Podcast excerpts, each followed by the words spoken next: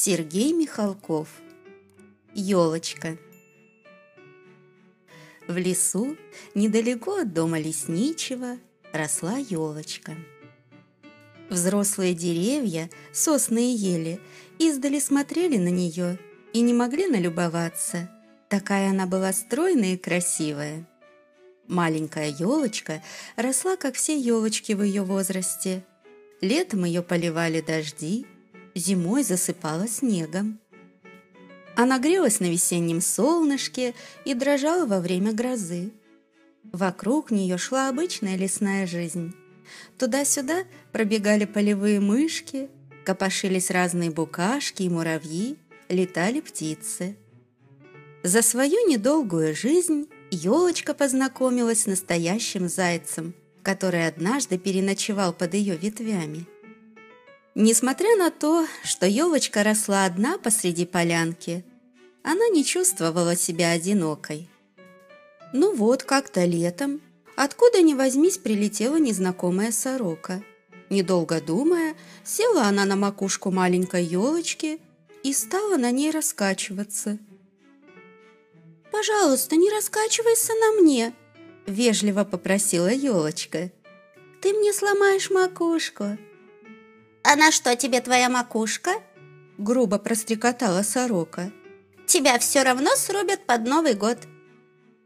«Кто меня срубит? Зачем?» – прошептала ёлочка. «А кому надо, тот и срубит!» – ответила сорока. «Разве ты не знаешь, что под Новый год люди приходят в лес за такими, как ты, а ты растешь у всех на виду?» «Но я на этом месте уже не первый год, и меня никто не трогал», – неуверенно возразила ёлочка. «Ну так тронут», – сказала сорока и улетела в лес. В страхе и беспокойстве прожила ёлочка лето и осень, а когда выпал снег, она совсем потеряла покой. Она ведь никуда не могла убежать, чтобы спрятаться, затеряться в лесу среди таких же елочек. В декабре выпало так много снега, что даже у взрослых деревьев под его тяжестью с треском обламывались сучья. А маленькую елочку и вовсе засыпало по самую макушку. «Это даже хорошо», — решила елочка. «Теперь меня никто не заметит». Наступил последний день уходящего года, тридцать первое декабря. «Только бы пережить этот день!» Едва успела подумать ёлочка, как увидела приближающегося к ней человека. Он шел прямо на нее. Подойдя к ней, схватился за ее верхушку и сильно встряхнул елочку.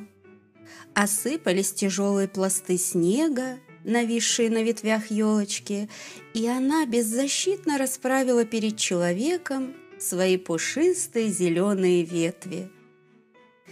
«Я правильно тебя выбрал», — сказал человек и улыбнулся. Он не заметил, что при этих словах елочка потеряла сознание.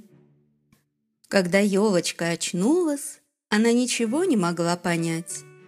Она была жива и стояла на том же самом месте, только на ее ветвях висели легкие цветные стеклянные шары, и вся она была окутана тонкими серебряными нитями, а самую макушку украшала большая золотая звезда. А утром, в первый день Нового года, из дома лесника вышли его дети, брат и сестра. Они встали на лыжи и направились к елочке. Когда они к ней подошли, мальчик сказал девочке: «Теперь это будет наша новогодняя елочка. Мы будем так украшать ее каждый год». Эта история случилась много-много лет тому назад. Давно уже умер старый лесничий. Живут в городе его взрослые дети, которые, в свою очередь, тоже имеют детей. А в лесу, посреди полянки напротив дома нового лесничего, поднимается высокая стройная ель. И в канун Нового года она вспоминает свое детство.